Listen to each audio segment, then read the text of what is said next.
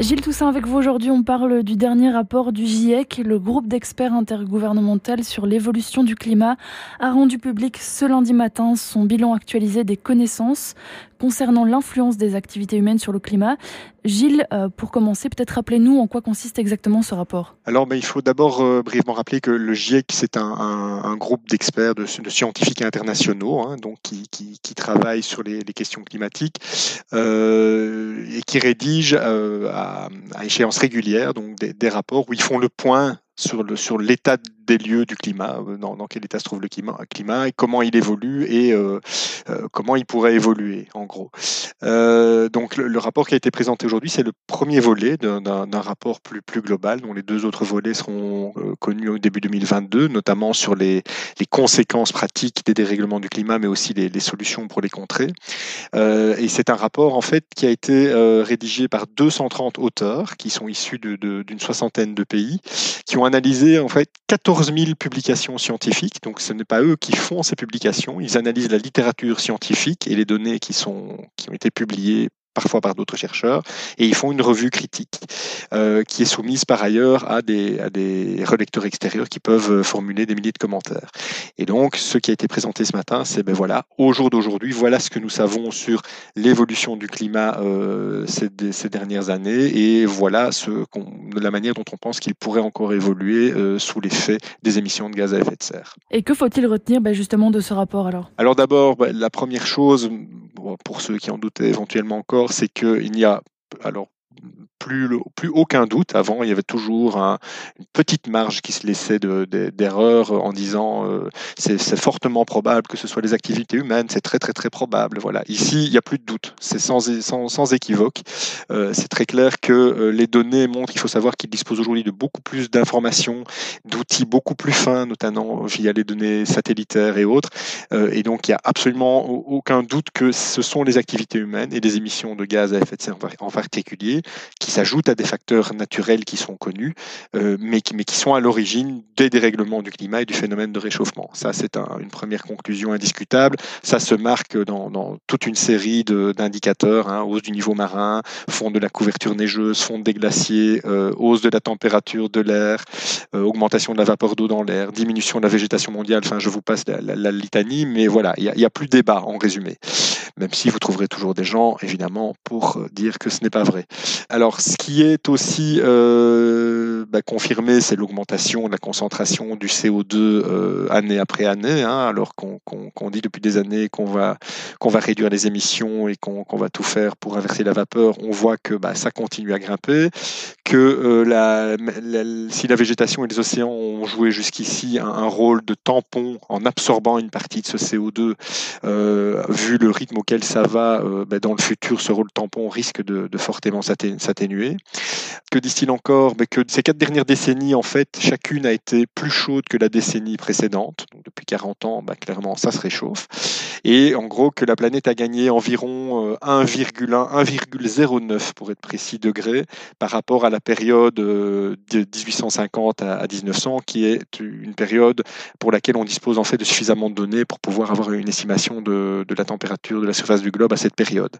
La surface, l'océan, la partie supérieure de la surface de l'océan, c'est-à-dire jusqu'à 700 mètres de profondeur, se réchauffe, l'acidification s'accentue également. Ils observent également une progression, on vient malheureusement d'en faire douloureusement l'expérience en Belgique, euh, des précipitations, euh, une augmentation de, leur intensification, notamment depuis les années 80. Donc en résumé, ce que les scientifiques disent, c'est que ce qu'on observe aujourd'hui, c'est que euh, l'influence humaine a réchauffé le climat à un rythme qui est sans précédent depuis au moins les 2000 dernières années. Donc ça fait, ça un moment qu'on n'avait pas connu ça, mais surtout que ça se passe beaucoup plus vite que, que ça ne se passerait euh, de façon, on va dire, euh, naturelle. Et ça concerne toutes les régions du monde. Donc on observe des phénomènes météorologiques et climatiques extrêmes partout dans le monde, que ce soit des vagues de chaleur, euh, on l'a dit, les pluies torrentielles, les sécheresses, des cyclones tropicaux, pas chez nous évidemment. et donc ces événements deviennent non seulement plus fréquents, mais aussi plus, intenses et, ont forcément des répercussions un peu partout. Ceci dit, le rapport n'est pas totalement négatif, il n'est pas, il est pas, comme vous l'avez compris, hyper positif. Mais voilà, les, chercheurs, les auteurs du GIEC pardon, font une série de, projections. Ils ont, établi cinq scénarios, euh, l'un étant le plus vertueux où on limite au maximum et très rapidement les émissions de gaz à effet de serre, et l'autre où on ne fait pas du tout attention. Euh, bah, dans tous les cas, euh, il, est clair que ça va être un exercice délicat.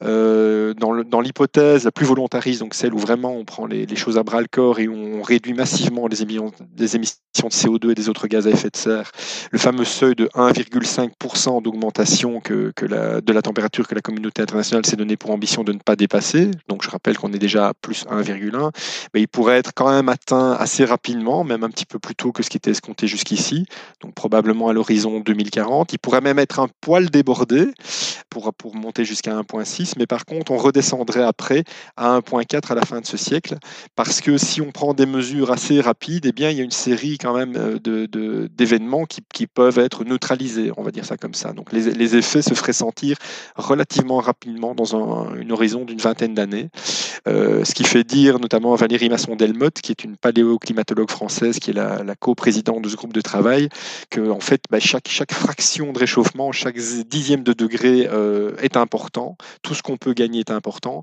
parce que chaque dixième de degré ben, accentue la durée, la sévérité, la récurrence des événements extrêmes. Et donc, on a encore une marge de manœuvre, même si euh, elle, est, de plus en plus restreinte, évidemment. Donc ça, c'est pour euh, le scénario le plus optimiste. On, à l'inverse, Gilles, on sait déjà qu'il y a des conséquences qui seront irréversibles même dans ce cas-là. Hein.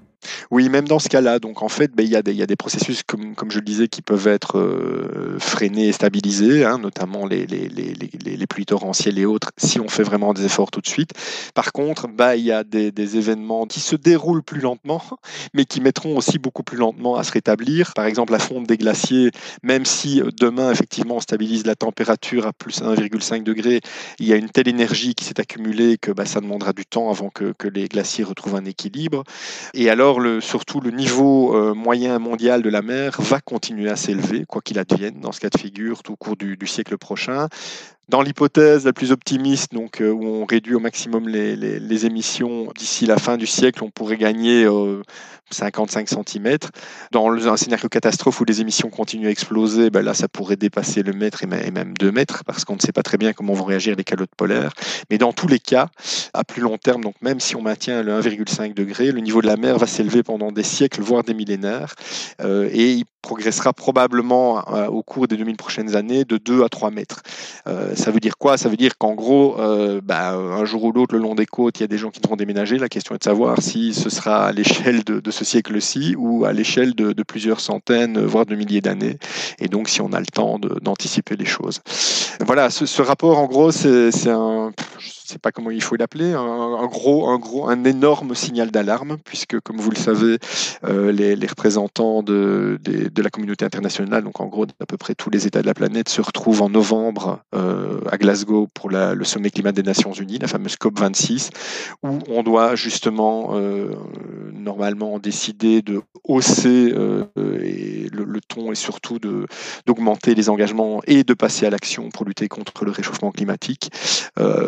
Les réactions semblent dire que tout le monde a bien compris. On verra si ça se traduit dans des actes. Merci Gilles. La Libre Podcast, c'est plusieurs centaines de podcasts à découvrir. Pour tous les écouter, rendez-vous sur lalibre.be.